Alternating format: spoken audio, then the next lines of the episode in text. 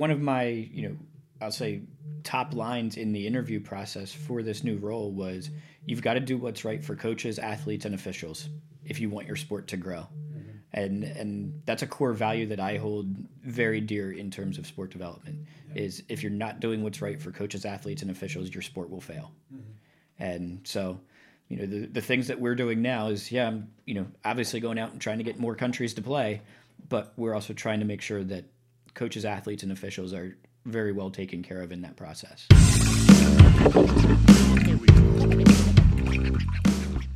Welcome to episode 19 of the 50 Cups of Coffee podcast. I am your host, Bobby Audley. The last two episodes were a departure from my plan. I went back and did a part two with Harry Swain and then did a Zoom part two for me with Sean Tucker. I do have an in person interview with, with, Sean Tucker that I did months ago before coronavirus, COVID 19, and we'll see what I do with that. Perhaps I'll go back and see if there's, you know, we, we talked, yeah, I, I think I will release it. We talked about his, his journey, his career, how he got to where he is today, lessons he learned along the way. So I'll absolutely re release that sometime in the future as I continue to to find the balance between saying what I believe needs to be said, having the conversations that I believe need to be had, and and releasing these fantastic interviews that I've done that happened again pre COVID nineteen, and then pre this time where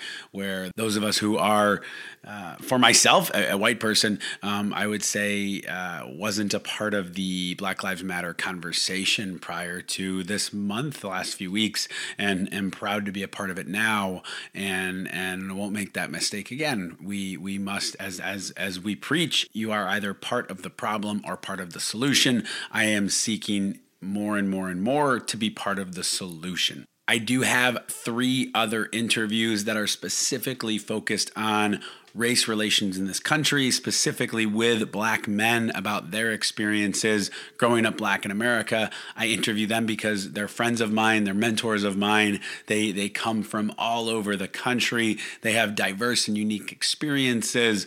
One of them is a former youth pastor. One of them is a former leadership speaker who I have met on the road who is now doing a lot of work in real estate development and specifically creating communities of black homeowners. So he is a fantastic, fascinating interview, and he's doing that specifically down in Louisiana. And then another is a higher education professional, a, a PhD, who is a brilliant, brilliant young man who has a, a tremendous career ahead of him in higher education, and who I met through the work I do, and I've come to learn from him over the years. So please know that those are coming down the pike.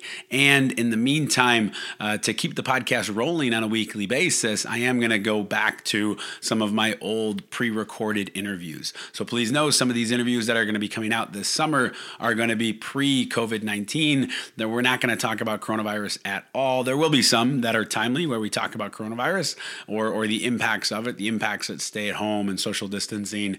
And a lot of these are going to be in person pre-recorded uh, so that we keep the podcast rolling keep serving you this great content uh, keep the cups of coffee coming and and and get these guests that i interviewed months ago to you. So without further ado i am going to just launch right into the pre-recorded introduction for today's guest that i set up uh, a few weeks ago. We're just going to jump into that and then that's going to take you right into the episode and before I do that, it has been a while since I've asked for a rating or review. It's in the outro, but in the intro, I would like to once again ask if you have not yet, uh, please leave a rating and leave a review for this podcast wherever you listen to it. Subscribe wherever you listen to it.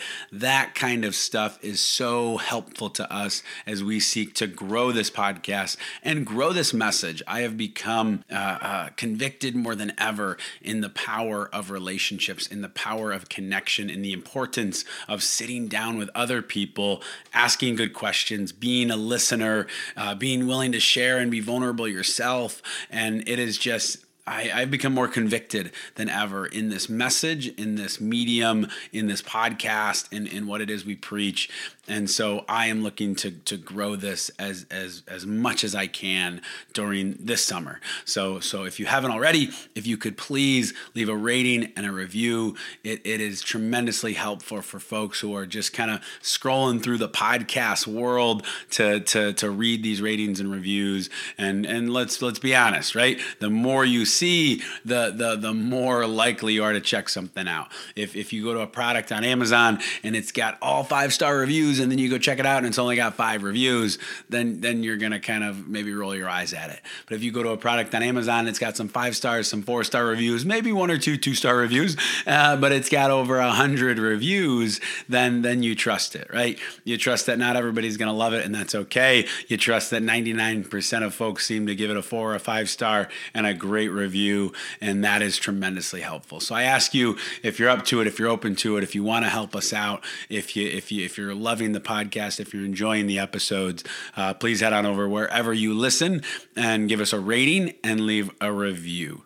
I don't have any updates today. I don't have any coffee shop shout outs. I'm really just going to get right into the episode. I will say this this is another episode that I recorded prior to COVID 19, coronavirus, social distancing, you name it. And so it was done in person. It was actually at the guest's house and it was early on enough in my podcast journey that it it is it is completely not like the other episodes in terms of the way that it flows. What I mean by that is that perhaps you've started to notice that my kind of go to style is similar to how I have a conversation with someone in person who I've never met before that I'm sitting down for a cup of coffee with, which is essentially number one, I want to get to know you and your journey. I, I often say, and maybe you've heard this on the podcast, no one will hear you until they know you. And so I seek to understand the guest. What has your journey been? It's not necessarily a bio, but it is saying if we're talking about your job as a coach, if we're talking about your job as a manager, if we're talking about you, you know, the mayor that we had on here,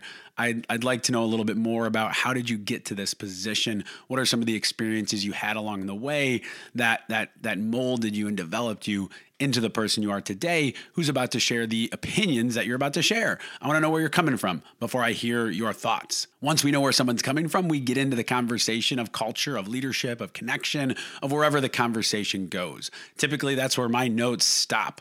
I have I trust myself enough that once I hear someone's story, we can start a dialogue and have a conversation. That has lent itself to my wrap-up question being what is your 50 cups of coffee story or a 50 cups of coffee story that you can share with us? And I've come to love this question. And in this interview, it was early on enough where number one, I know the guest uh, who, who I sat down to talk with. And so I didn't ask him to share his story because we just immediately got into conversation. Number two, I had not thought of this 50 cups of coffee question yet. So I didn't ask it for this guest. So I apologize if I, I know I've heard from some folks that that is actually your your favorite part of the podcast is hearing that story. And I apologize, that is not a part of this episode. I'll have to reach out to this individual and see if we can get him to, to just share it for us and I can post it up on social media. So, with that being said and noted, I have no updates. I'm just going to get right into my, my introduction of the guest and let's get right into the interview.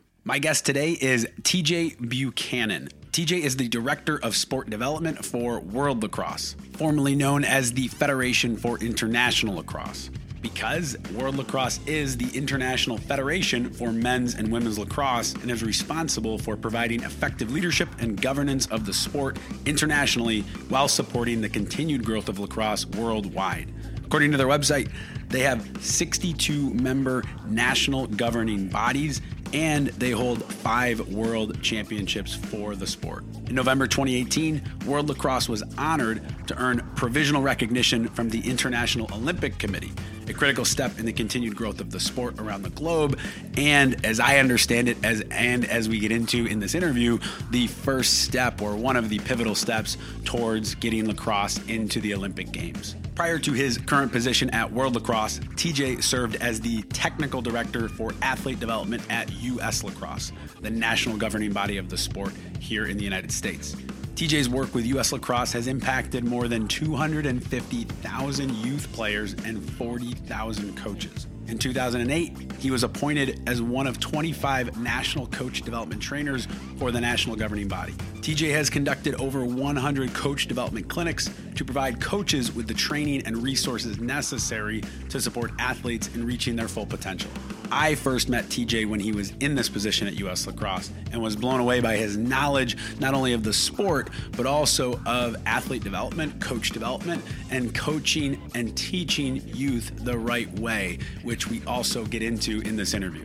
Outside of his professional career, TJ has coached all levels of lacrosse, ranging from 6U Pockets program through the 2015 and 2016 NCAA National Semifinalist men's team at Gettysburg College. TJ serves as a mentor in the International Coaching Enrichment Certificate Program, which is managed by the International Olympic Committee's Olympic Solidarity, as well as provides consulting services to several other sports in the areas of athlete and coach development. In this interview, as I've already shared, we get into how you grow an international sport and get it into the Olympics. So, whether you're a lacrosse fan, if you're a lacrosse fan, I can tell you right now, this is a fascinating episode. If you're not a lacrosse fan, I think it's a fascinating episode in learning about a growing and developing sport, and especially one that is is looking to get into the Olympics and making great strides in order to do so. On top of that, we talk about youth athlete development, long-term athlete development, which I've talked about quite a bit on this podcast before,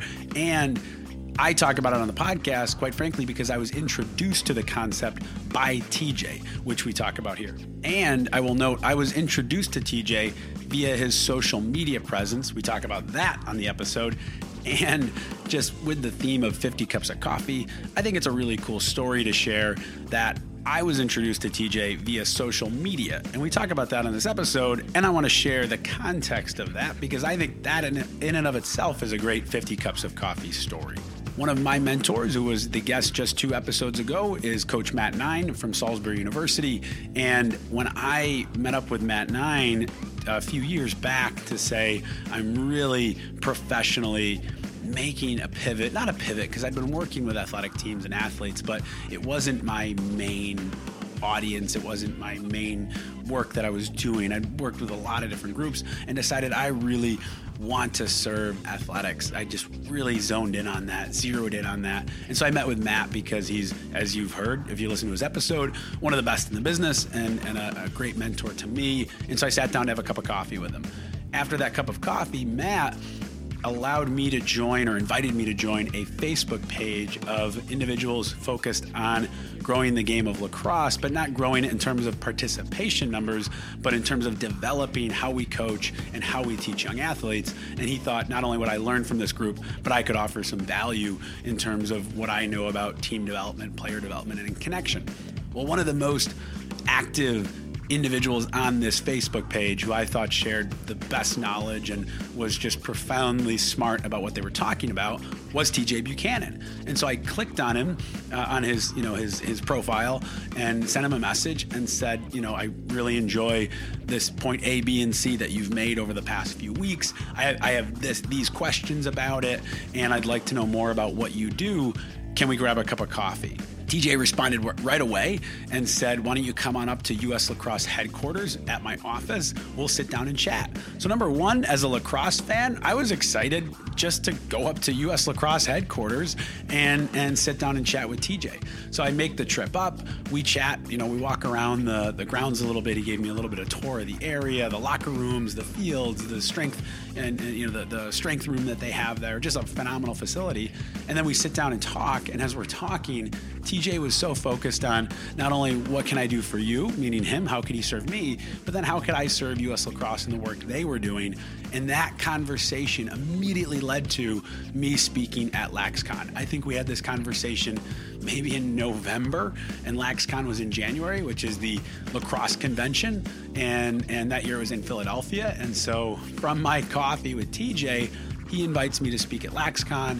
US Lacrosse puts me up in a hotel room. I get to, you know, go to the convention, which I've always wanted to do, and speak to the long-term athlete development cohort about team and player development, which was just awesome, a thrill. And from that, I developed connections that have been on this podcast that that have led me to opportunities in sport and team and, and you name it, all just from reaching out to TJ and saying, let's grab a cup of coffee. On top of that, TJ and I grabbed lunch after the podcast interview that you're about to listen in on. And during lunch, just sharing ideas about player development, TJ said to me, Have you ever connected with this guy, Dan, that I know? You should really connect with Dan. He's down in the DC area, coaches at a middle school program down there as well. I think you guys would hit it off. So I te- TJ connects us via text. I text Dan. Dan says we actually practice with his club team. We practice every Saturday at this facility in Columbia, which is literally the town I live in. And so that Saturday, I drive out just to watch Dan's practice and see how he's operating because he is implementing what TJ is preaching and was preaching specifically at US Lacrosse. And so I went to just watch him. And I had a lot of people who asked me like, "Why are you?" Taking time on your Saturday to go watch a youth lacrosse practice. And I said, I'm just fascinated by how they're operating, what they're doing. I trust TJ, and I, I just love to see how he does this. Well, Dan and I talk after his practice, and and immediately afterward, he said to me, he goes, "Would you be interested in coaching?" And I thought, absolutely, that'd be fantastic. And so within the week, I am I am a coach with this MDX Club Lacrosse program that Dan is a part of, and and, and a lot of people say to me, "How did that come about?" And and my consistent answer is 50 cups of coffee. I, I, I, asked TJ to do the podcast because I think he's brilliant and wanted his insight. We grabbed lunch afterward because we enjoy talking with each other and wanted an off mic conversation. And uh, uh, TJ said, You got to connect with Dan just because why not? We have similar ideas. We could probably learn from each other, bounce ideas off each other, connect each other to other people. So I connect with Dan, I go shadow his practice, which leads to coaching. And I share this because for me, my relationship with TJ is a perfect example of the power of 50 cups of coffee. You don't always know where the relationship or the connection is going to lead, and you only find out by doing it, by connecting, by reaching out, by by adding value on someone's social media conversation, by challenging their social media conversation, by then reaching out and saying, you know what, we have enough enough in common, or I have enough questions for you that let's hop on the phone. Nowadays, let's hop on a Zoom, or or let's meet up in person, have a cup of coffee, and connect. And so I wanted to share all of that because my relationship with TJ is, I believe, a perfect example of what I'm hoping to, to get across here with this podcast, with my TEDx talk, and with a lot of the work that I do. That connection matters, and it is as simple as engaging with people, being curious, being intentional about your questions, and following up. TJ is one of the best I have ever encountered at that, and I have benefited from being connected with him. I'm excited to share this interview with you. I think it's a fascinating conversation with a really interesting guy. Again, growing a sport at, at the grassroots level to say, let's get it into more countries, let's get sticks in more hands of kids, let's let's help kids get great at this sport, let's help kids love the sport, and for TJ's goal, let's get this game into the Olympics. If you're a coach, if you're anyone that works with kids, or if you're just a fan of sport and, and, and are curious to hear how this all works and develops, I know you're going to enjoy this podcast. I certainly enjoyed sitting down and chatting with TJ. So this intro was a little off script for me just because I simply wanted to share my my story of 50 cups of coffee with TJ. And as I said, this interview is a little different because I did it so early in my journey of starting this podcast. With all that being said, please enjoy my cup of coffee with TJ Buchanan.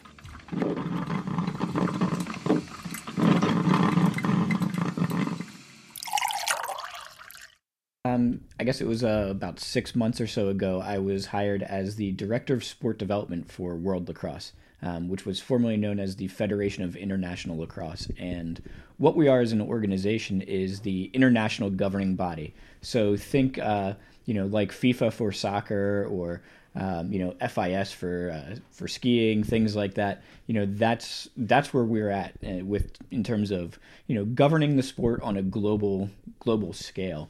Um, in my specific role, really what my job is is to number one support the existing 65 uh, member nations um, in terms of whether that's coach development, athlete development, officials development, governance, and really just becoming you know really smooth functioning um, national governing bodies. And that's 65 nations, countries that play lacrosse. Yeah, is that the number? 65 okay. countries that currently are playing lacrosse um, and are members of World Lacrosse. There's probably a couple out there. Um, you know, I saw a thing online the other day that there's like a box of sticks in Nepal.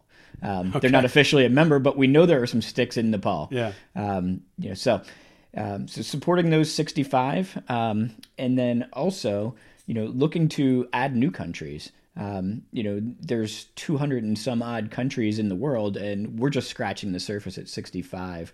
Um, so we really, in the next two to three years, want to be at a minimum of 100 countries. How do you do that? I know that's a big question, but how do you add a, a, new country to a sport that maybe they've never heard of? So some of it's a little bit passive.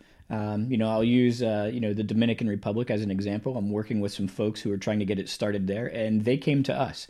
They were inspired by seeing what some of the other Caribbean nations were doing in terms of like Jamaica, Puerto Rico, and they said, "Hey, why not us?"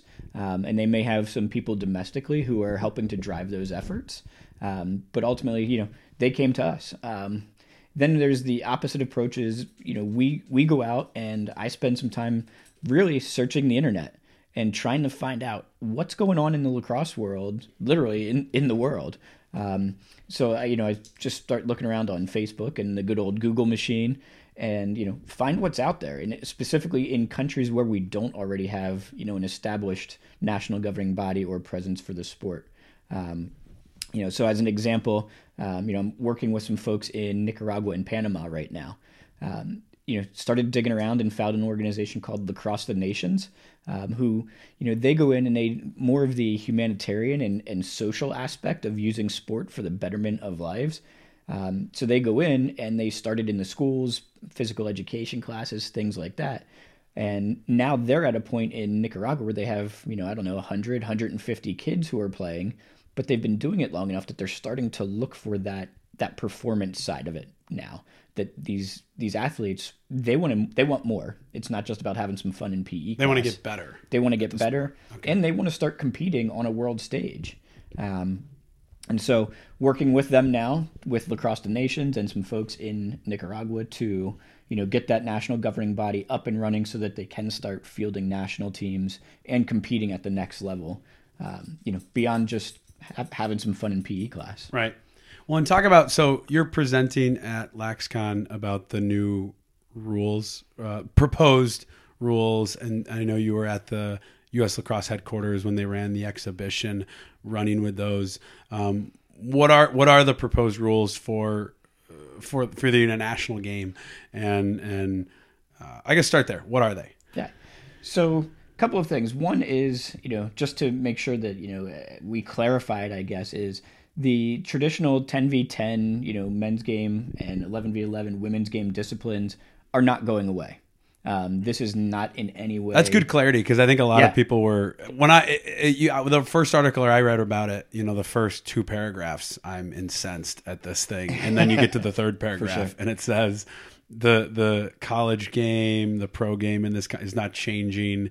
Uh, it's just his proposals for, and that's you know I I calmed down a little bit. Yeah, and, uh, and, and, even in international play, the the full field, full squad disciplines are not going away. Yeah, for this like is, the World Games, is that what yeah, you mean? Yeah, yeah, for World Games, you know, um, you know, the for the women's side, the World Cup, all that stuff is still going to be happening, still going on. Mm-hmm. This is a new discipline, um, you know, that is is being proposed um, in you know for a variety of reasons. One that has been pointed to, you know, numerous times is obviously Olympic inclusion. That is a goal of our organization, and it has been, um, you know, for for some time. This is not a new thing. It's probably ten or so years since you know our General Assembly of sixty some odd nations said yes, we want our sport to be in the Olympics, and they voted on it, and it became part of you know the mission and vision for World Lacrosse. Mm-hmm. Um, so, in order for that to happen, we do know that one of the things you know that would be favorable to our sport is a reduced roster size. An Olympic Village is only permitted so many athletes,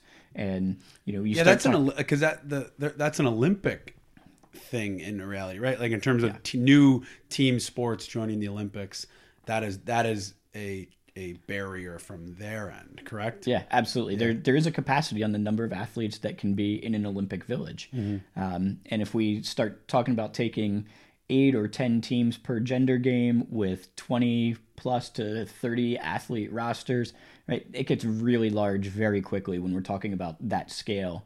Um, so we we do know that that's one of the things that'll be important, but probably more importantly is what this new discipline will allow us to do is I would say close that competitive gap.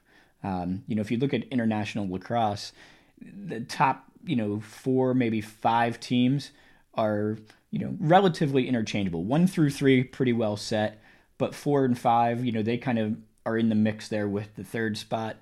But then there's a, a pretty big, I'll say, competitive drop off between the fifth team and the rest of the field. And, you know, a lot of that has to do with roster depth.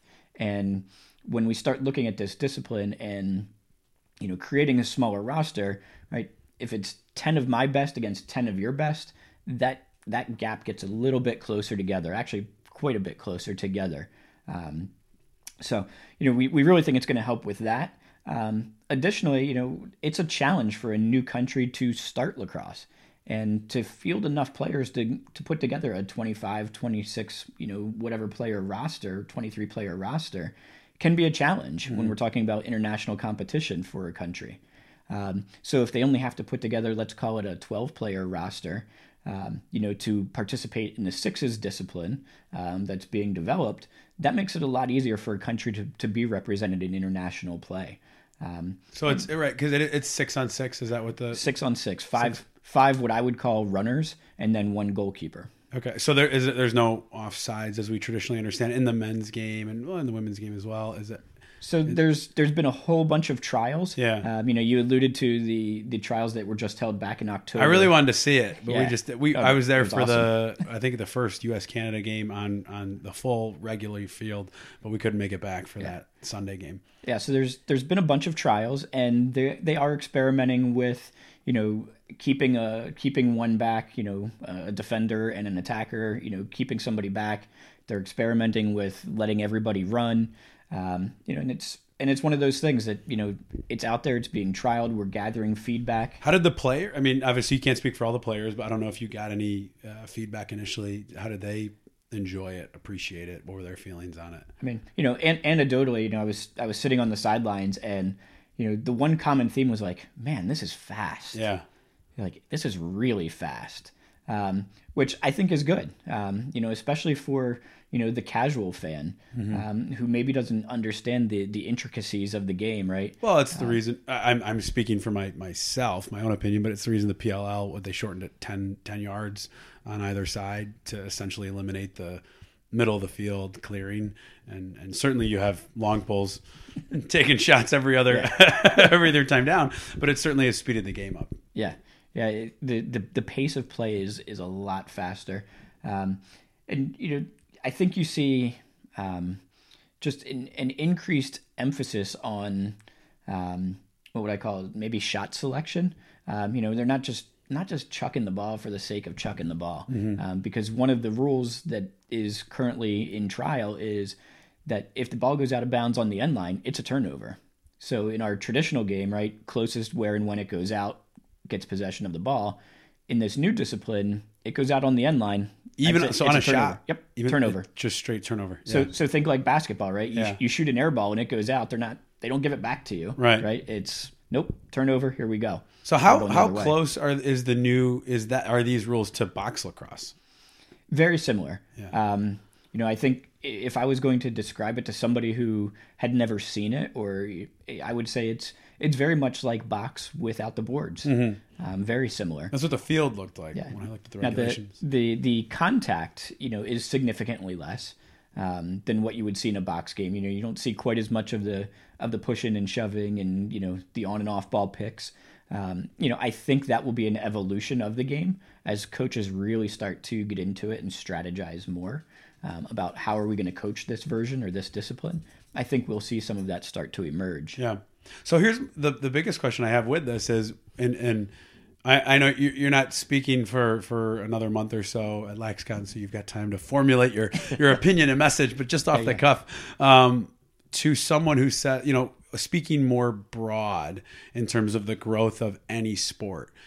If someone says to you, "Why are we doing this? Why do you want to be in the Olympics? If it's going to require a new rules to the game, what's the what's the value of sport development of growing a sport. Why is it? Because I I have there are some purists that I know of that have that opinion of they don't inherently understand why you would want to grow a sport, why you want it in the Olympics, and they have a little bit of they have frustration even with the PLL, saying uh, and they they had frustrations with the MLL years ago when they added a two point line.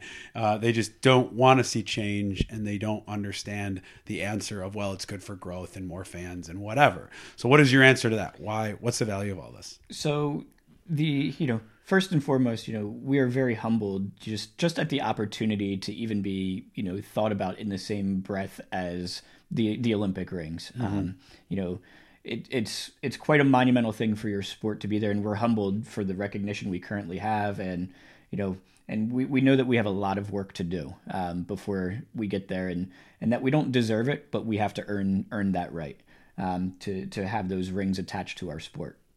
So, but what ultimately what that brings is the the Olympic rings bring what I would call you know instant legitimacy to your sport, right? You know, I I think about my daughter. I have a ten year old daughter, and she doesn't know anything about figure skating or gymnastics, right? But once every four years, she is just enthralled by watching figure skating, and she's sliding around our hardwood floors on her socks, imitating those athletes, right? Being inspired, if you will, to to think about and consider participating in figure skating or you know likewise when it's uh, the summer games right she sees that and all of a sudden she's tumbling around on our carpet like the it's inspirational to her right and that's the power of the olympic movement is it inspires participation in sport so you know if if we are fortunate enough to to earn the right to to have those rings attached to us you know and be on the program um, you know think about the future generations of athletes who are going to see our game on television and it might be the sixes discipline that they see,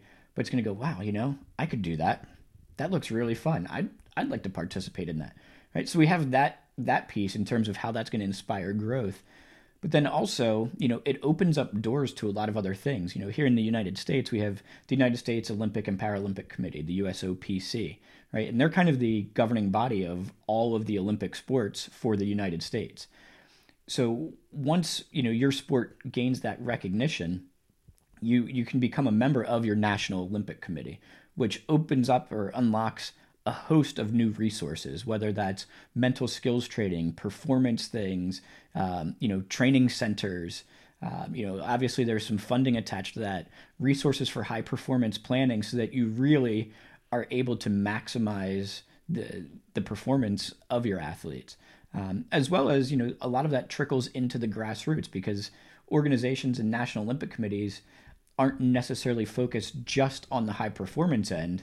They also understand that you need a grassroots side to be able to to build a foundation for that high performance, right? You can't put athletes on the podium if you don't have kids playing on the playground mm-hmm. in your mm-hmm. sport. Mm-hmm. So, you know, they they understand that and they they do a lot of support whether it's coaching, education, athlete development to help build that foundation so one day we your country does have athletes on the podium in your sport. Yeah. Well, and one of the things that um, I again because I was uh, originally I don't want to say a cynic. Originally, what against again the first first time you see it, there's when when you grow up with a sport, there's pushback. But then um, uh, there was an article I read that compared it to beach volleyball and how that is not the same. And yes, there is volleyball in the Olympics, but beach volleyball um, is just a great example of a new iteration, new version of the sport that is that that is gained now as professionalized is is legit. There's now college beach volleyball. It's it's kind of grown as a different version. Lacrosse has seen that with box lacrosse and field lacrosse. Is certainly you know obviously there's nothing inherently wrong about adapting a sport to make it more accessible to more people.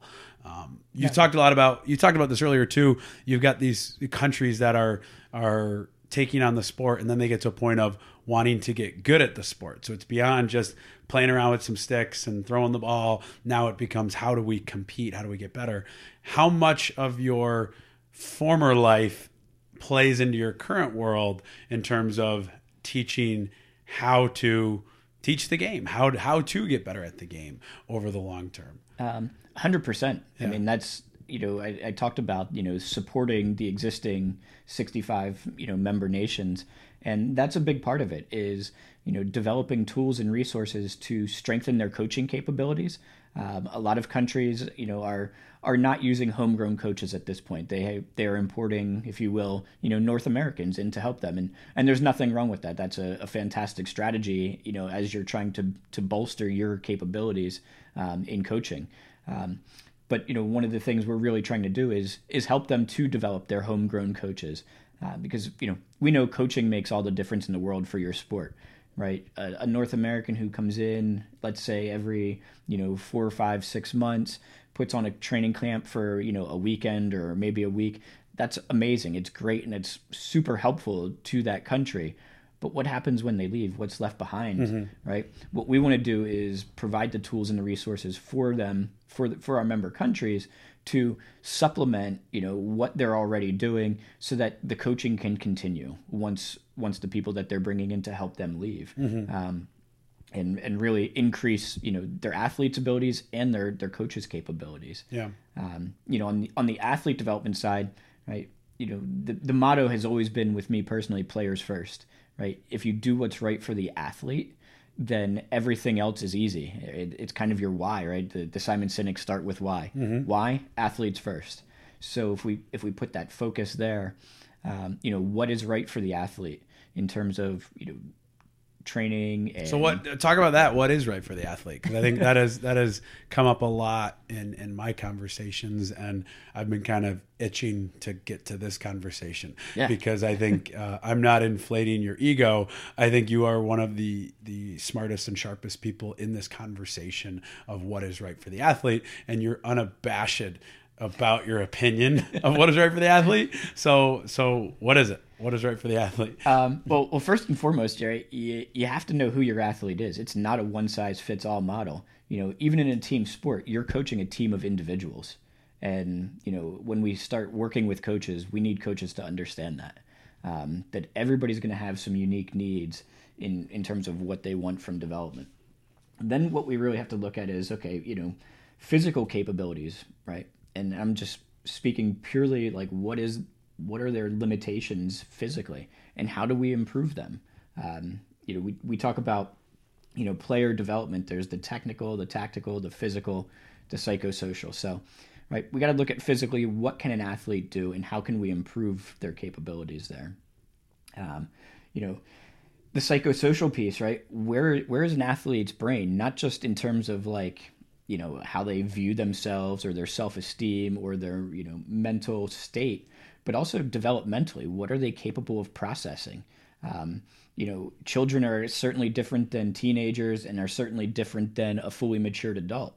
Um, and what's interesting in, in this role is, you know, with World Lacrosse, is when we talk about, you know, athlete development, some of our brand new athletes in any given country, right, they would be what I would consider a discovered level athlete. So their technical, tactical, and physical skills are, you know, relatively similar to a brand new or, or a, a, child. You know, they might be a little bit more physically capable because they're adults, but their their game sense, right, their cognitive processing of the game is not much different than a ten year old or a twelve year old. So, right, and how old? How you're saying at any age the individual? How old is the athlete you're talking about? Uh, it could be an adult athlete. okay. Know, 14, 16, 18 years old. Right. Right. They're, but the they're cognitive, thinking about because the game. they're not are these yeah. individuals who have played other sports and lacrosse is new to them, or do you encounter individuals who maybe have never, never, never encountered organized sports?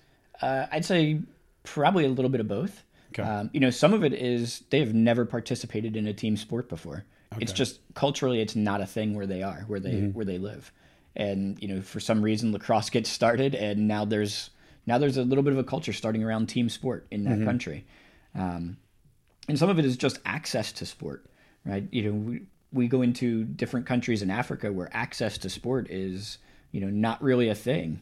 Um, you know, access to clean water and food and shelter is probably more more important than access to sport, right? Mm-hmm. So when we start introducing sport, right, that adult athlete who is coming, you know, and their knowledge of sport, their sport IQ, if you will, is completely, you know, different than let's say an, American um, who is immersed in it on TV. You know, PE classes has played you know ten or twelve different sports just because of PE and playground stuff. You know, completely different there. So What is your approach to help that athlete understand team sports, understand sports in general when, like you said, maybe they've never encountered it at all? So it, it really comes back to the idea of small sided games. Yeah. Um, you know, they can understand, you know, some of the individual, the technical stuff, right? Because it's all about me and it makes it real easy. But if we want to start teaching them, you know, how to work together in a team environment, start small, work It's super cool that that is your answer because I wanted to get to that, and that is awesome that that's your answer. So I think go- we've known we know each other a little too well. But That's all. Just small sided games is my only note. Um, so okay, so how does small sided games help that individual? And that's a really cool place to start. You're talking. Do you have a specific example? I mean, you said you logged twenty one thousand miles in September alone. You're in all these different countries around the world that not only have never seen lacrosse, they maybe have never played a, a team sport, and so you're introducing them. You know, when you and I have talked about small sided games in the past, I mentioned that when I ran uh, using LTAD with my middle school lacrosse team, it, it was chaotic. Like the word is chaos. That's the appropriate word. and and and that's with kids who not only play multiple team sports. The kids I'm working with play multiple team sports and they play lacrosse. This isn't just some other thing for them. Like they're on club teams, they're on stuff. And I have I see chaos in implementing it. So is it is it times 10 with someone who's never seen it before or or is it not? Is it a different experience because they don't have any preconceived notion of what a practice should look like? Yeah, I would say it's probably um, a little bit of both, right? A, a lot of the areas that we go to, they they do know some lacrosse, right? You know, and I'll say Europe as an example. I was just in Belgium back in September, and you know, and they know lacrosse. I saw the waffle you posted. it, it was it was fantastic. Yeah. IHOP has nothing on a real Belgian waffle. You said it here. Okay, go ahead. um, but you know, so they they do know lacrosse, um, but they you know I'd say it, it's more of the traditional style of thinking about lacrosse. Um, you know, it's interesting. I got into a little bit of a heated social media discussion a couple weeks ago with some folks in Europe. Um, actually, a couple days ago, uh, you know, regarding the the value of wall ball versus small sided games for technical skill development. Um, you know, anybody who knows me knows, you know, I was totally on the small sided games, you know, side of it and saying that's, you know, th- that's the way to do it. And they were arguing that That wall ball is the absolute best way to develop technical skill. Okay. Um, and neither of us just are right. when they mean wall ball, right. they just literally uh, just a player smacking the ball against the wall. yeah, just a doing- player throwing the ball off the wall and catching it. You know, using Why is that in contrast to small sided game? They were just arguing which is more effective for yeah, yeah. development. If, yeah. Basically, which is more effective? And you know, my my argument was, you know, it's it's about learning skill in context. Okay. right? You know, e- e- think about that like math, right? If four times four is 16, and that's all you ever knew is four times four is 16, but you didn't ever use it or learn it in a context of, I have four friends and I'm going to give them each a dollar.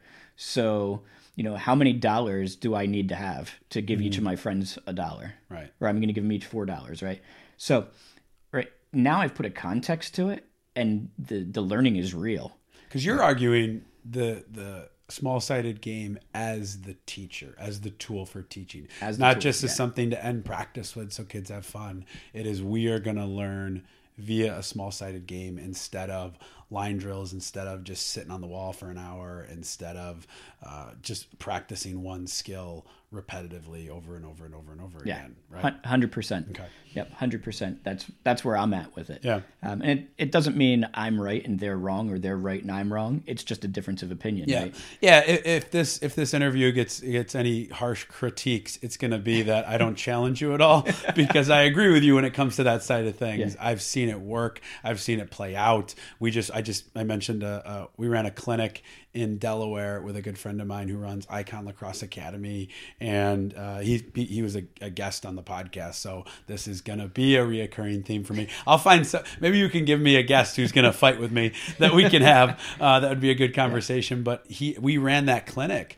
Uh, it was I, I had fourth and fifth graders and he ran and a couple other coaches they had some coaches from salisbury because we were out in delaware and uh, who were running the older kids and they were doing some more uh, like technical teaching, and and that's what the kids came for was teaching. But he gave me full kind of uh, control over the fourth and fifth graders, and he knows my beliefs and how I operate. That's why he invited me to be a part of this clinic. And so, clinic was 10 a.m. to 3. And from the kids' viewpoint, we just played all day.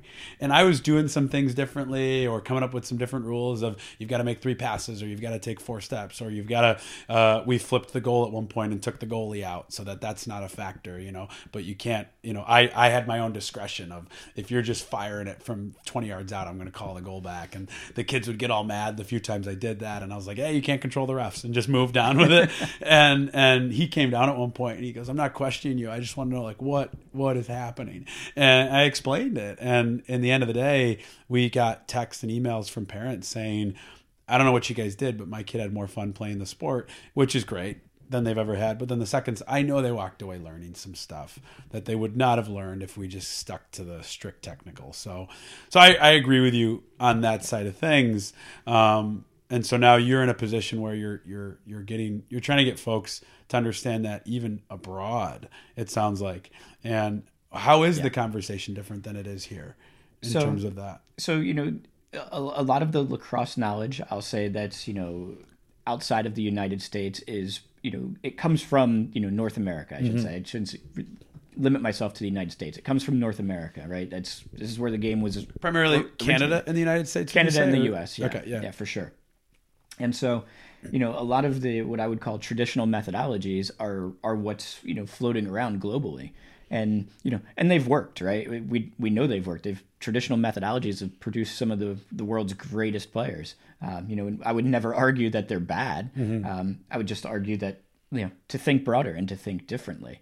And so that's where the challenge comes in is well this is you know what i saw on youtube by lacrosse superstar insert name here. Yeah. And they said this is how you learn to catch and throw and you can right? You absolutely can. It's not my preferred method for doing it mm-hmm. but you know it's going to work right? You can melt butter with a match. You can melt butter with a microwave or you can melt it on a pan over the stove right? It's butter's all, still going to melt the butter's still no going to melt what, right? Yeah. just which one do you want to do? Right. Um, you know what are you happy with? So you know so there's a little bit of a pushback on that. Um, but then also you know and this is something I think we've been in in the United States, you know, specifically kind of insulated to is our kids have tremendous access to to sport, um, and and not even just in the lacrosse context, but sport in general.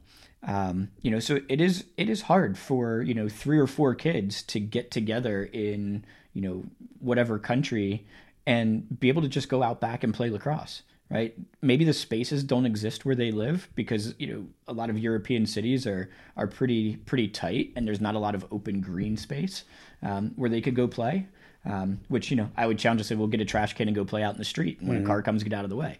But you know that's but access can be a problem. Um, also, you know there's not a whole lot of people playing. Um, you know, in my neighborhood here alone in Hanover, Pennsylvania, when I walk my dog, I can find at least five lacrosse goals. Mm-hmm. And Hanover, Pennsylvania is not a lacrosse hotbed by any means. You know, we're 40 miles or so north of Baltimore, you know, 40 miles south of Harrisburg, and about 180 miles west of you know Philadelphia. So we're not in a you know in a, in a mecca of of lacrosse here. But I can walk around my neighborhood and find five lacrosse schools. Mm-hmm. So there's access for the kids, even in in just this little community that I live in that they can get together and go play. Yeah, in, the, in the, United States, it's definitely. I have been uh, traveling the country now for nine years, speaking and training uh, on leadership development, team culture, you name it. And I, as you know, I I when I spoke at LaxCon, I wasn't pandering to the audience. I share lacrosse stories in my in my speeches because that is uh, that that's my frame of reference. That was my sport. That's what I do. And eight years ago, I was in Illinois as an example, speaking to 80 people. It was an audience of 80 people, and I started telling a lacrosse story, and I could see their faces kind of glaze over, look confused for the and so and I was probably I think two hours from Chicago, so I'm not in a big city. And, and I said, "Have you guys ever heard of lacrosse?" And they all shake their heads no. And I go, "You've never even heard the word? Like this doesn't ring a bell to you at all? Like it's not like have you ever seen it?" And not one person had ever even heard of it. My experience prior to that had been some people might be, oh, it's the thing with sticks, right? Or you know, it's I've seen it played on the beach, or or whatever it might Yeah. be. But these folks had never even heard of it, and and I encountered that quite a bit eight eight or nine years ago. I don't anymore. I will be in uh, a town in the middle of Louisiana, in the middle of Oklahoma, in the middle of Illinois. Uh, that I go back to that same place every single year. And now, if I were to ask all 80, all 80 know of the sport. So it's certainly, like you said, even if you're in Hanover, Pennsylvania, uh, there's there's there's five goals here. Maybe there's one in in, in Dixon, Illinois, where I was, but uh, it's it's growing more than a, a, a town in Europe that it, it's not. Where do, do they have access to equipment in a place like that? Where would They- they even buy a stick? Uh, I mean, they do. There are, you know, there are equipment. I'll say distributors, you know, throughout Europe. Has the internet changed the game a little bit? I mean, you can hop on. I think so. online and Um, get something, The yeah. logistics of shipping get a little bit challenging. Sure. Um, you know, but you know they they do have decent access to equipment. Obviously, the price is substantially more than than what we might have in the United States. Um, but they do have some access there.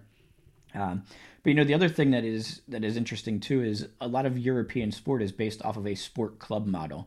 Uh, you know, you think like in the states, you know, I might go to the country club to play tennis and golf.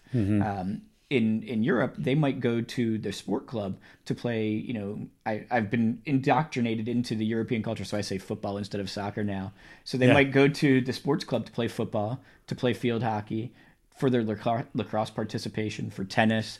You know, for, for Can you rugby. specifically walk us through that? Because I think maybe you did it or, or someone else did it for me at one point, kind of walking through. I think it was. I think it was during one of those kind of athlete development model meetings where you took us through what it looks like if you join a club in Germany and and what that means for an athlete. Yeah, so so the families or or the kids or the athletes are are members of one of these sports clubs, and they really you know they might have to drive you know twenty miles to get to their local quote unquote local sport club um, to participate in sport, right? But when they get there, now they have the opportunity, kind of like we do at a at a YMCA, if you will, to participate in a variety of different sports, which is you know a fantastic opportunity for them. Um, and sometimes you know the sport club may or may not even offer you know a given sport all year round. You might not be able to play lacrosse other than in the season where the sport club offers lacrosse. Um, so again, it comes back to that access access piece. And would you do you have an opinion on that model? Is it is that is that a good model? Is that a, I mean because we're you know in in right now, I had a, a good conversation. My friend who runs a club about that reality of you know when you join a club and for him in our in this country you join the lacrosse team club he does he's not a coach he is on our wavelength so he's not even mandating that people play uh, just one sport but he's got a lot of parents and players who want to do that so the player even at fourth grade is saying no this is my only sport i want to they're already identifying i want to play high level college lacrosse or maybe even professional for kids today um, which certainly is happening in other sports too so is is is that model better is our model like is pros and cons to both what's your I mean, the the research is is crazy, crazy clear. You know, the NFHS, National Federation of High School Sports. You know, they they're putting things out there. The NSCA, National Strength and Conditioning Association, they're putting information out there. The American Academy of Pediatrics is putting it all out there. You know, there's articles from you know the NBA talking about how the athletes that are coming into the NBA are broken, and it all points towards early specialization being the problem. That one sport all year round is just not good for kids. Um, you know, overuse, injury, burnout, all of that, all of that stuff, and you know, is is is problematic. Um, so I think you know the Europeans they've got it right with the multi-sport club model, and, and are they seeing from a statistic standpoint are they seeing less of that what you just described? Are they seeing less burnout less injuries uh, all- less mental health challenges that we're now you know the mlb and the nba is citing because these folks are just i mean they've been focused on uh, one sport for almost the entirety of their life I think you know. Again, I don't have this is anecdotal evidence. Yeah. Um, you know, I don't have scientific proof because I haven't studied the British Journal of Sports Medicine Yeah. here. Any in the well, we'll do this in a year and if i recent know you well enough you'll have the I'll- I'll you'll have the science sure. data by then But- we'll but- do a follow-up But anecdotally, I think yes. Um, you know that their model is definitely better. Um, you know, I look at uh, you know was it the documentary that was on HBO not too long ago?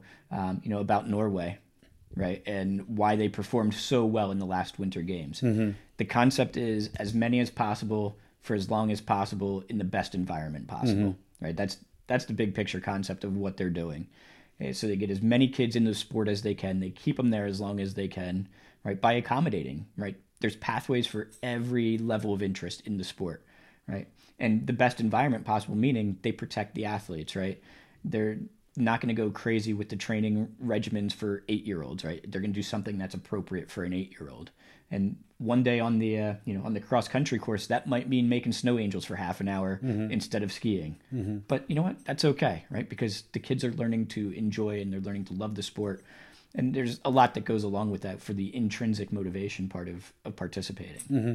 Is there is there do you see I mean you could almost boil it down and say to solve the problem in this country it's as simple as start if, if, if you want the market to solve it uh, you know certainly the, the ngbs are doing their part in solving it i would say with us lacrosse and with world lacrosse and and other sports as well is is the idea as simple as starting a one-stop shop club place that that kids can come and join and and play all different sports is that Man, that is a loaded question, Yeah, Bobby. yeah, is the answer that simple? well, I, I think the problem is much more complex. Yeah. Um, you know, first of all, you know, this has been well documented, right? Youth sports in the United States is somewhere in the 15 to 17 billion dollar a year industry and growing, right? That's a lot of money, right? I mean, that's that's a lot of money being, you know, being made off of youth sport. And that's you know, not that it's bad, right? There's nothing wrong with making money in, in off of sport. Um, but when that starts coming into play, right, there's a, a lot of factors, right? Whether you know when you have people who are their livelihood depends on participation in a sport, right? You know, I have to make a decision of is my family going to eat and pay the elect? Am I going to be able to pay my electric bill? Or am I going to do you know what is culturally right, or you know maybe not culturally right, but what is you know right for the development of of athletes? And it doesn't have to be one or the other; it can be both, right? You can do what's right and make money from sport.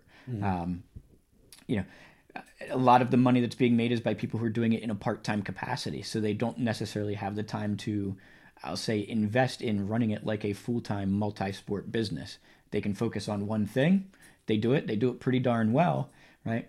Um, but unfortunately, you know, they just they can't do it the best way possible through a multi-sport club, right? You have the, you know, the elusive or ever ever present myth of the scholarship in in lacrosse, right? We, we know that the money's not there. You know, a fully funded NCAA Division One team gets something like twelve point six scholarships. So if I look at a, a Johns Hopkins University who's going to carry a 42, 45 man roster, and they've got 12.6 scholarships, you know, you do the math. Everybody's getting 25% if everybody's getting money, mm-hmm. which, you know, you're talking a $60,000 a year tuition, you're getting maybe 10 to 15,000 off, Right. you know. Well, and you look at how much, and I know this argument has been made before on, on countless podcasts, but e- even the argument of, let's say you do get more than that, which is probably not going to happen. But even if you do, if you factor in the ROI, your return on investment from years of spending fifteen hundred to two thousand dollars a year for for your kid to play a particular sport, plus travel, plus food, plus whatever might go into that equipment, uh, it's it's not a good investment. like if that's if that's the goal. If the goal is your kid's development, that's one thing. But if the goal is a scholarship, you're better off putting that money into some sort of account. Yeah, I, I, what is it? I think it's a, a 529 plan. I think is the college Yeah, yeah. college savings. We have one for my daughter. I'm pretty sure it's the 529. That's where her that's where her uh, travel team fees are currently going. Yeah, into yeah. a 529. Um, you know, so you know, like I said, it's it's a multifaceted problem, and I don't think there's one simple solution. Mm-hmm. Um, you know, it, it's just everybody you know needs to I'll say uh, get into alignment, right? We need we need our operators, right? Our our sports operators to you know have that mindset of athletes first, right? We need you know coaches to get into that mindset of athletes 1st We need you know parents of athletes getting into that same mindset of athletes first, and you know if we start to put a singular focus on what is best for the athlete, right, at the individual level, then I think we'll start to see the positive change that we want to see Mm-hmm. in in sport. Yeah, yeah, I like it. That's that's a good answer. That's a fair answer.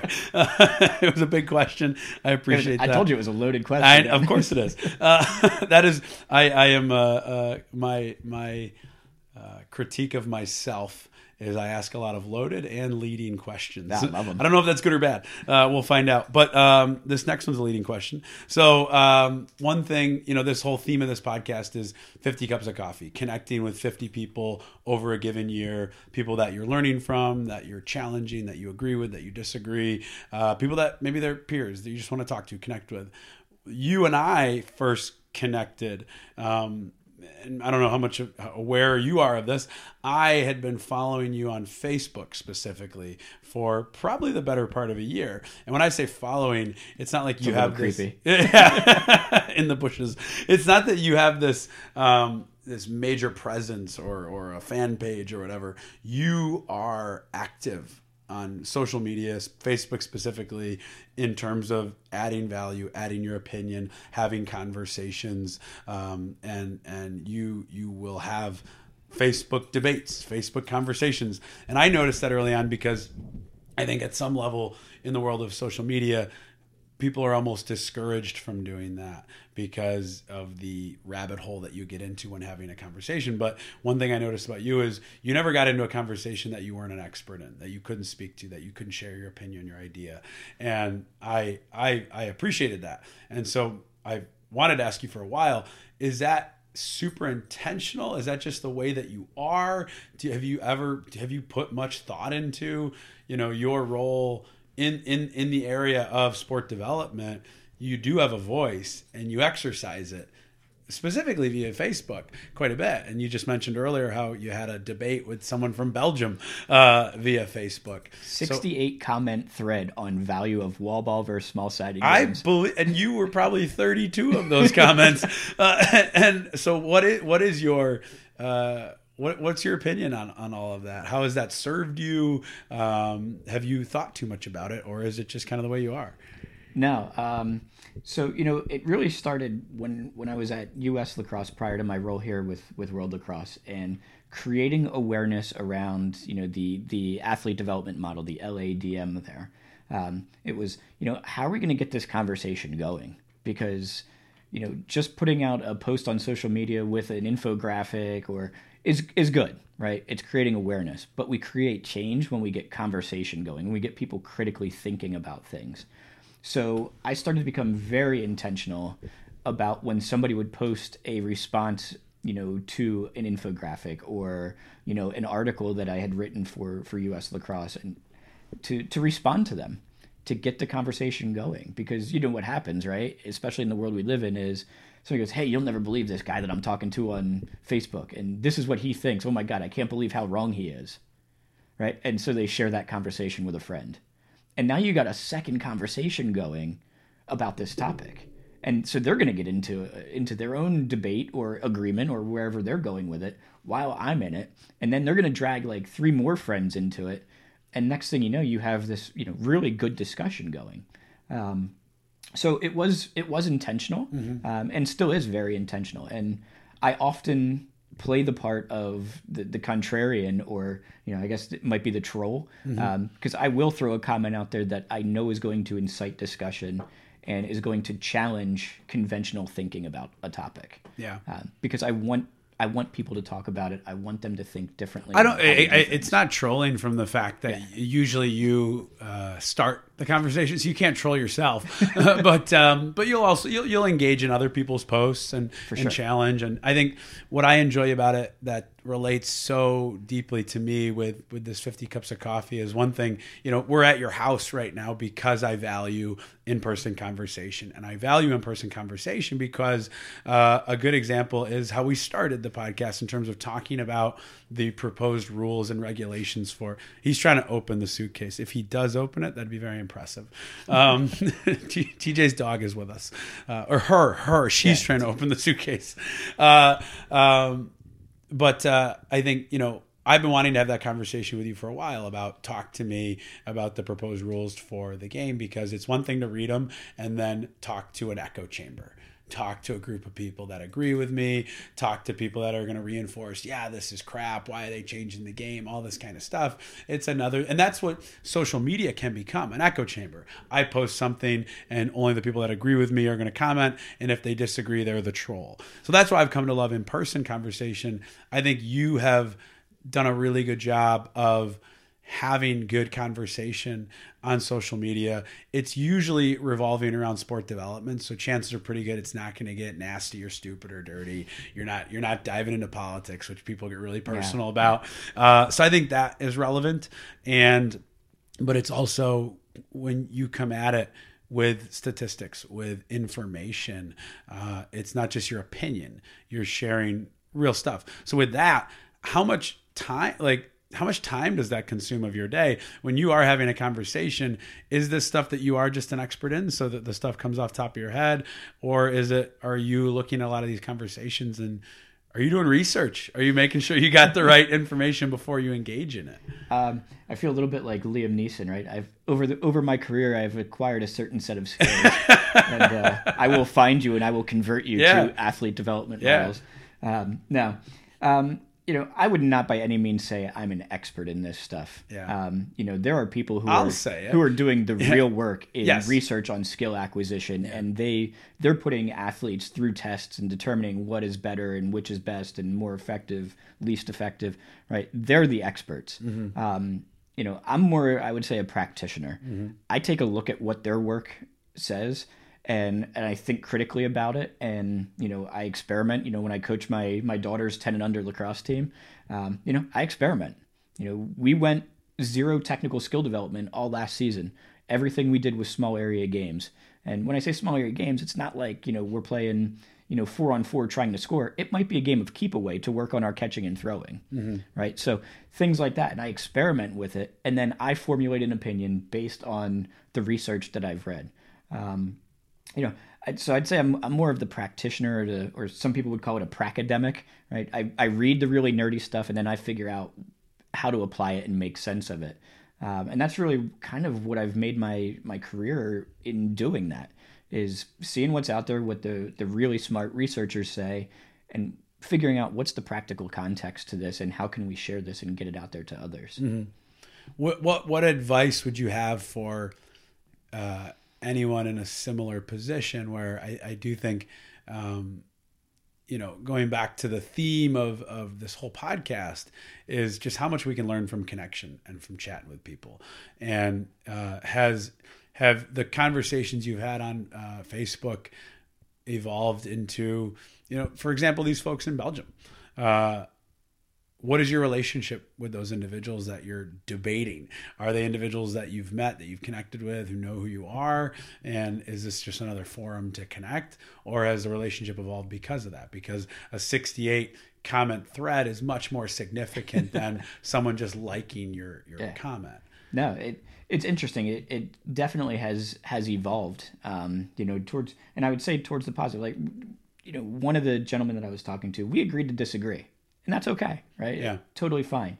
Another of the gentlemen who was involved in the conversation, you know, he and I ended up talking for about 90 minutes on the phone on Sunday um, because he's a lecturer in skill acquisition at uh, Leeds University in London. Did he reach out to make that phone call happen? He reached out to me, sent me a private message, said, "Hey, I see where you're at by the way, this is what I do professionally.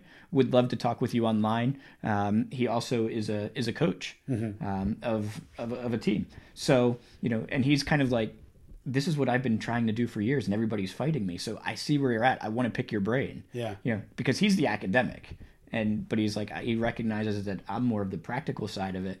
So putting our minds together, right, is is helping him help his team. Yeah. So. How much of that? Another story I have uh, of yours is um, so when you and I first met, it was I, same kind of thing. We had I don't even remember what the conversation was. I think it was on the strength page that we're a part of, and then I said I'd love to just grab coffee. That was literally the email. Would love to grab coffee. We I went up to your office at the time, and um, I then someone asked me how I knew you like two days after that. And I was like, that's it. Like we connected on Facebook and I went up and we chatted in person.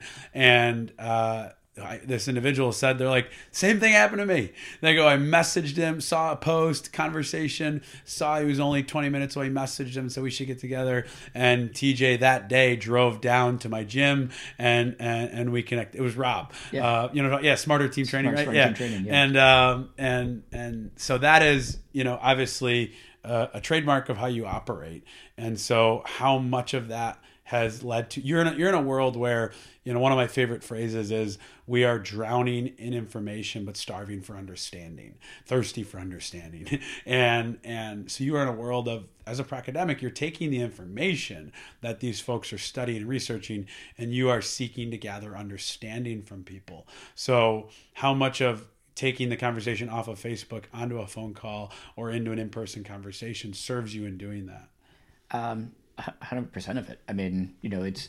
I think that's the only way we can do it, right? If if it only ever lives on the on the interwebs and on the pages of Facebook, buried sixty eight comments deep, are we really going to create change, mm-hmm. right? Where we're going to create change is if I can meet with you and we can have this conversation and you seek understanding, I seek your understanding, and we have a really good discussion about it off of off of the off of the the internet, right? And now you go back and you do just one of the things with your team. You just try something with your team and you see the results and it and it's working positively for it, right? You're now one I've I'm a 1 to 1 effectiveness, but you're now a 1 to 25 or a 1 to 30 effectiveness, which is now creating a whole new generation of players, right? Who are going to remember that coach Bobby did this with us and, you know, maybe 10 of those kids go coach one day, right? And it's it's the classic pyramid scheme. You know, it's multi-level marketing at its best. Um, that's true right? that's but great but that's really what happens because we coach the way we were coached. yeah So if I can impact one coach who impacts 25 athletes a year, and that coach has a 15 year career in coaching, and now those kids who played for him or her, they go out and coach, right? We're going to create real change from that. Um, but I don't think, you know, social media is a, a pretty cool tool, but we were never given an instruction manual for it. Uh, it was just like Mark Zuckerberg goes, "Hey guys, here here's this really cool thing where you can talk to each other and post funny gifs of cats." Um, you know, so we're kind of trying to figure it out as we go and how we best can use it. And you know, for me, I've found that to just be effective. It's it's a great way to meet people. It's a great way to get a conversation started. But to affect change, we have to become more personal. Yeah, well, I, I think that's that's why I asked it because I think number one, um, I've probably uh, looked into how you comment on social media more than most um, because I think there's you and another individual who I follow who um, you stay in your lane. You comment on stuff that you know about that you're that you're in, intelligent about that you can speak to, and it's it's never it never gets nasty it never gets personal it never gets you know that kind of stuff. And and it is meant to facilitate conversation. And you've got at least three examples myself belgium and rob uh, so i'm sure you have countless more of how those conversations have evolved into a one-on-one either phone conversation or in person if you can make it happen. And so that is really the that is the goal I would say of engaging in social media, of building that network, of, of making those connections happen, uh, more than just just kind of posting and, and letting it be. So you're right. There's there's there's no instruction manual. There's no way it can go. I'm actually excited. And I think Instagram they said is going to get rid of likes, and maybe Facebook will follow. And um, kind of the exciting piece about that is it frees people up to just post. If you want to post something about what you're learning, this conversation of wall ball versus, uh, uh, you know, just just kind of free play uh, as far as development goes, maybe that's not going to garner a lot of likes. It sounds like it would since your comments, but off the top of your head, you might not think it would. Right. But it frees you up just to say, I'm here to have a conversation. I don't know where this conversation is going to go. I don't know if it's going to be interesting, but this is the conversation I need to have right now. So let's let's just have it. Yeah, now, and that's that's a really interesting because you know there's a ton of psychology research being done right now about the whole likes thing, and you know it, it's like taking a, a hit of some illicit drug, right? And it can get to that point where Yeah. you're starving for likes, mm-hmm. and what that's doing to the psyche of of you know teens and young girls, and you know all of these things. So you know.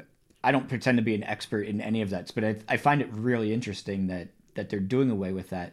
Um, that being said, you know, I sometimes do use a like just for the sake of like letting people know, hey, I'm watching. Yeah. Right. That's- Like, yeah, I'm, I'm I paying find- I'm paying attention to this conversation. Yeah. Yeah. Yeah. I, I did that just this morning. I'm scrolling by something. I don't have the time to comment on it, and I was just going to keep scrolling. I was like, you know, what?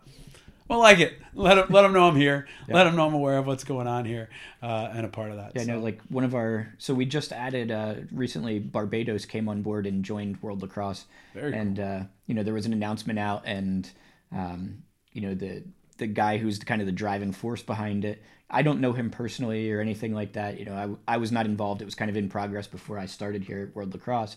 Um, but you know, he made a he made a comment about, "Hey, we're happy to be a part of World Lacrosse," blah blah blah, and I just dropped a like, and mm-hmm. like ten minutes later, I got you know a friend request from him, and he was like, "Hey, you know, send a little note with it. Hey, saw that you liked my comment. You know, would love to catch up. Pleasure to meet you. You know, and I followed up with, you know, hey, let's talk. I want to see how how we can help. Right? Right. You're you're the new kid on the block. You're you're just getting this thing started. What do you need from us? How can we help you? right. Right? So I'm watching, paying attention. Yeah. You know, and but that was the introduction instead of like just the creepy like I'm gonna friend request somebody that I've never met before. You know, because chances are he may or may not know me. I don't pretend to have like a list celebrity status. Right. But you know, I, I mean, I, I do what I do, and I work for World Lacrosse, so you know, he may probably knows who I am, and you know, sure enough, right? I drop a little like, he follows up. Yeah, it's right in line with what we teach when it comes to connection. You know, one of the main things people always ask me, uh, two questions I get asked is number one, how do you connect to these people? Reach out. What do you say? Do you get a lot of no's? And it's, I actually don't get a lot of no's because I think when I'm reaching out, it, even if it's someone I don't know, I will explain how we know each other or or what the connection is, what I'm hoping to learn from them. So it's not just a blanket i'm looking to connect. So for you it's the same kind of thing. It's saying i've, I've i see your i see your announcement here. I'm appreciating and celebrating you for it and i'm here to help. I'm here to serve if there's any way we can do that. Uh, making the connections so that they don't have to assume what what is the purpose of this. You, you just said something there, Bobby, that kind of got me thinking. Like that that has been very much my approach professionally in sport development. As I'm meeting the leadership of, you know, the different countries, or you know, when I was with U.S. lacrosse and, and you know the different clubs and programs that I worked with there, was very much how can I help you, um, you know, and I and I think that's something that is maybe undervalued or or not emphasized enough nowadays is that idea of you know of, of the servant leader. Um, you know, yeah, I'm the guy that's you know running sport development for World Lacrosse, but I can't do anything without all of those other people. And so you know, I really need to. What do you need? You know, so much like my athletes first kind of philosophy, it's well, what do my NGBs need? Mm-hmm. Right. I could come come up to you know insert country name and say, hey, look at all this great stuff I have for you. There, it may work, it may not work. But if I take the opposite approach and say, how can I help you? And then deliver on that, right? That empowers them to get what they need to be able to, to grow and prosper and, and develop the game further. And it also, you know, in some ways creates more of a leadership role for me because I, I start to be the that's the guy I can count on that's going to help us. Right. Um, and he's here for us, not for himself. Well, in many ways, it's it's a it's a, an approach to sales that I really appreciate. Not uh, sales has become this dirty word, but it's an approach to sales when you say uh, when someone says, "What do you do?" and you say, "Well, what are you looking for?" And and let's say let's say that what they what they're looking for you don't offer, uh, it becomes a dirty word when you come up with some fake answer instead of saying like I don't do that. That's not my expertise. Uh, I talked to the mental skills coach who said that when people are looking for real clinical sports psychology, she's very quick to say I'm not a sports psychologist. Our marketing, we did a marketing campaign last year. At the top of the flyer we sent out to coaches, it said we are not sports psychologists and we're not Navy SEALs because that is the number one uh, number one thing people ask us when they say, "Oh, you do you know immersive team training and leadership development? Are you one of these two things?" And so it, we're very quick to say, "Absolutely not. We're not going to try to pretend to be." But I'll ask people. I've recommended people elsewhere when I say, "How can I help you?" and they share what they need, and I'll say, "Great, that's not our expertise. Go find somebody else." And at the same time, if I say, "How can I help you?" and and let you say that to, to somebody in Belgium, and they say, we are looking to we are at the point of to use an example from earlier we're at the point of we have enough players playing now we want to develop them at a further level. Now you can answer their question. Instead of coming in and saying you need to work with world lacrosse because we're going to help you build more players playing and immediately they're going to say well we don't need that so Right. get out of here. We're not interested in this relationship. You're meeting them where they're at able to serve. It opens a door much better it's not it's not fake it's real you're reaching out saying how can i and and that's big a number of people that I've connected with that I would I would look at and say, well, maybe they're they're a higher level than I am, and why would they want to meet with me? You do come from a place of, well, how can I what can I do to serve you? Uh, a number of people that I reach out tend to be authors of books. Guess what? They want to sell books, and so if I can introduce their book to the teams we're working with, that's of interest to them. So it's not it's and I if I support their book, why not? It's a great thing to do. Yeah. It's a great way to lead. Now, and, and you, you mentioned, you know, staying in your lane. Yeah. Um, you know, and, and even in this conversation, I've stayed in my lane, right? You know, you, we started going down a path towards the, the 6v6 Yeah. you know, discipline rules. I am not the rules guy. We Yeah. have a, we have a committee, we have a technical director, right? We have a Blue Skies working group. They're they're the rules people. You know, I I can talk big picture why it makes sense and how it's going to help the game Yeah. but the intricacies of you know the exact measurements of the field and you know, that's what we have experts in that area for Right. um, you know we want to talk player development sure i'm your guy right i can talk Yeah. about the social emotional development of eight year olds all day long Yeah. um, or you know anywhere in between um, so but i think that also helps right is when you're authentic and you stay in your lane instead of you know just giving somebody an answer to to appear to be the expert Oh yeah, yeah. The best answer sometimes is I don't know or that's not my expertise. Um, last question I have because this is this has been awesome. Uh, is uh, when you look at the next kind of.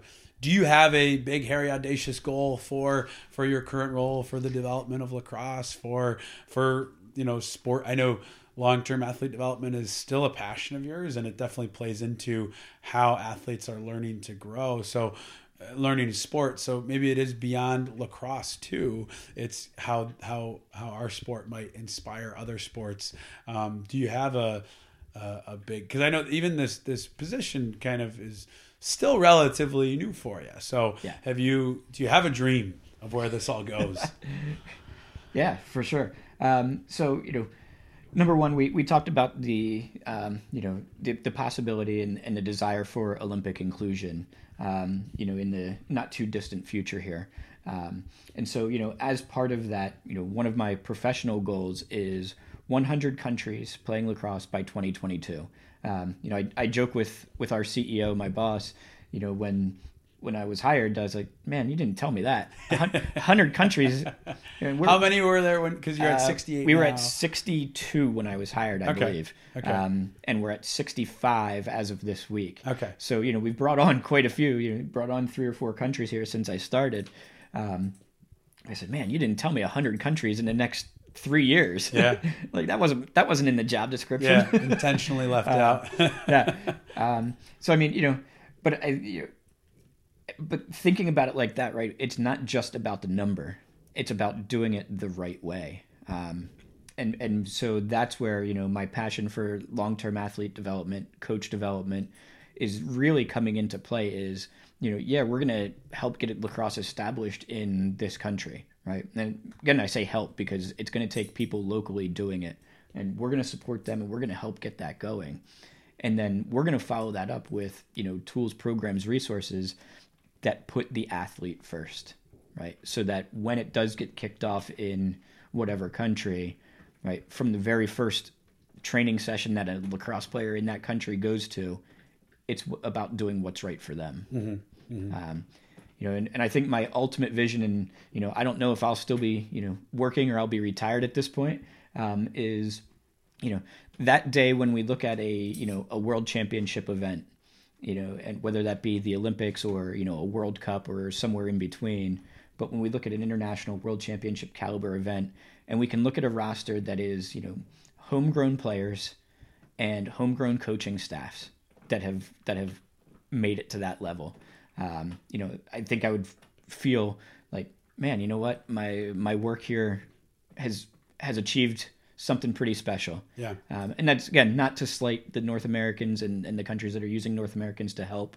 Um, it's just you know, one day that's where you know we want to be as a you know a, a team entirely comprised of of natives of that land. Yeah, it's not a slight. It's uh, it's the reality of that's that's all right. It's uh, TJ's very concerned that his dog is destroying my equipment. It's an old suitcase that I that So- I sorry, Bobby. I might have to buy you a suitcase. it's already destroyed. Don't worry. Sincerely, um, but uh, uh, I think um, you know, I when I first came across long term athlete development, I uh, it kind of blew me away. That to me, it seemed so good, so right, and and yet it's still not the norm anecdotally for for coaching at any level in any sport and a lot of it is um, just like you said you grow up one way and when i first started coaching this middle school team i said this to you one time when i decided i want to coach using long-term athlete development principles i realized i have to look up everything I'm going to do. It'd be a way easier to just say, hey, when I grew up, we did a warm up like this. We did a, a, structured practice this way. I could plan a practice right now based on what I know from how I was taught. And so I got to do two things in order to implement LTAD. I have to, number one, acknowledge that the coaches that I love and and taught me and made me who I am were wrong at some level. It doesn't mean they were bad. They were, they, were, they were just different. they were different. Nobody You're being says very. Kind, and I'm different. being. I'm. I'll be direct. like at some level, they didn't have. I'm not saying they were. bad. They didn't have the same information. Uh, they didn't have access to the internet at that time. Like all this kind of stuff of. Of, of they were kind of building it blindly so acknowledging that the way i was taught maybe wasn't the way i should teach and then also i have to make sure I'm, I'm looking up researching and, and, and using practices that matter. So it goes back to this kind of there's you know we're, we're drowning in information and, and we're starving for knowledge or starving for implementation and understanding and and I think you while I was excited to do this interview, you are certainly an individual who, for years and still is, a part of the understanding side of things. You're taking the research out there and you're saying, how do we get understanding? How do we get people to ask questions? You want the conversation of wall ball versus small sided because that's what leads to understanding. When you get into a debate with someone and you walk away and and somebody walks away thinking about something differently, you remember that forever because there's there's some emotion attached to it. So I think it's the right way to continue to do it, and uh, I think. Uh, when, when we all heard we I'm just including the lacrosse community that you'd taken on a new role, I think there was a little sense of well I hope he's still doing sport development because it is you are definitely an asset to, to to the community in that way, and I just want to thank you for that and everything you do for Yeah, for sure. for, for the athletes. I, I The appreciate athletes. that. And, you know, again, one of my, you know, I'll say top lines in the interview process for this new role was you've got to do what's right for coaches, athletes, and officials if you want your sport to grow. Mm-hmm. And and that's a core value that I hold very dear in terms of sport development Yeah. is if you're not doing what's right for coaches, athletes, and officials, your sport will fail. Mm-hmm. And so, you know, the, the things that we're doing now is, yeah, I'm, you know, obviously going out and trying to get more countries to play, but we're also trying to make sure that coaches, athletes, and officials are very well taken care of in that process. Yeah, and I, I think we touched on uh, athletes in this conversation, and uh, it'll have to be part two and part three to make sure we're we're taking care of coaches and officials. Uh, but I want to honor your time and everybody's time listening. But definitely, I think uh, uh, coaches is kind of a next level of how do we make sure. Certainly, we talked a little bit here about training coaches, but how do we make sure coaches are then uh, implementing a lot of this stuff, and officials are taken care of because parents, coaches yelling at officials from the sideline, telling them what to do is certainly not going to help anything either. Not going to Oh, help you. We're grow grow the number of officials either here or anywhere in Yeah. the world when that's the case. Absolutely. No, that's, that's part of that loaded question Yeah. from, from way back when about simple solutions. Yep. Yeah. Absolutely. Awesome. Now this- Anything else you want to add before we sign off? No, this has been great, Bobby, and I, I just really appreciate the opportunity and the forum to, to talk a little bit about, you know, what we do, why we do it, and, you know, how we're to hopefully make a difference here in the future for, for the growth of this game across the globe. Yeah, no, I appreciate it. I know lacrosse fans are certainly to enjoy this, and I think non-lacrosse fans will just will enjoy. It. It's a fascinating for me. It's a fascinating sport to follow when you have a sport that, as I said, parts of this country and this world still have never heard of, and yet we have a Final Four on the men's side that attracts over 40, 50,000 people. We have two professional leagues on the men's, three professional leagues on the men's side, a professional league on the women's side. We have World Games, men's and women's, that attracts people. So it's a unique sport that has popularity and is is making its case for growth. So whether you're a lacrosse fan or not, I think it's fun to watch, and we we also care about the development of the athlete in our sport community, which I'm not I don't know enough about other sports to to say they don't. And it does seem that the lacrosse community is uniquely interested in in making sure the athlete is taken care of. So yeah, for sure. And and I would say, you know, other other sports are are right there. You know, the Yeah. the USOPC, what is there 54 57 national governing bodies that fall within them and I'd say, you know, at least 25 close to 30 are currently working on their athlete development models and again coming back to that athletes first yeah, mentality so awesome. We're getting Alrighty. there. Thank you, TJ. all right thanks bobby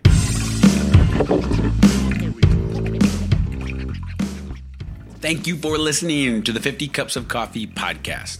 If you haven't already, please head on over to YouTube and check out my TEDx talk, The 50 Cups of Coffee Challenge. Additionally, if you haven't already, please leave us a rating and leave a review and subscribe to the podcast wherever you are listening. That stuff helps us way more than I can ever explain to you. So please, if you are so inclined, leave us a rating and a review and subscribe. If you'd like to connect with me, if you have questions about the guests, if you have uh, suggestions for future guests, if you if you if you have thoughts about how I could serve your team or your organization, please connect with me on social at Bobby Audley.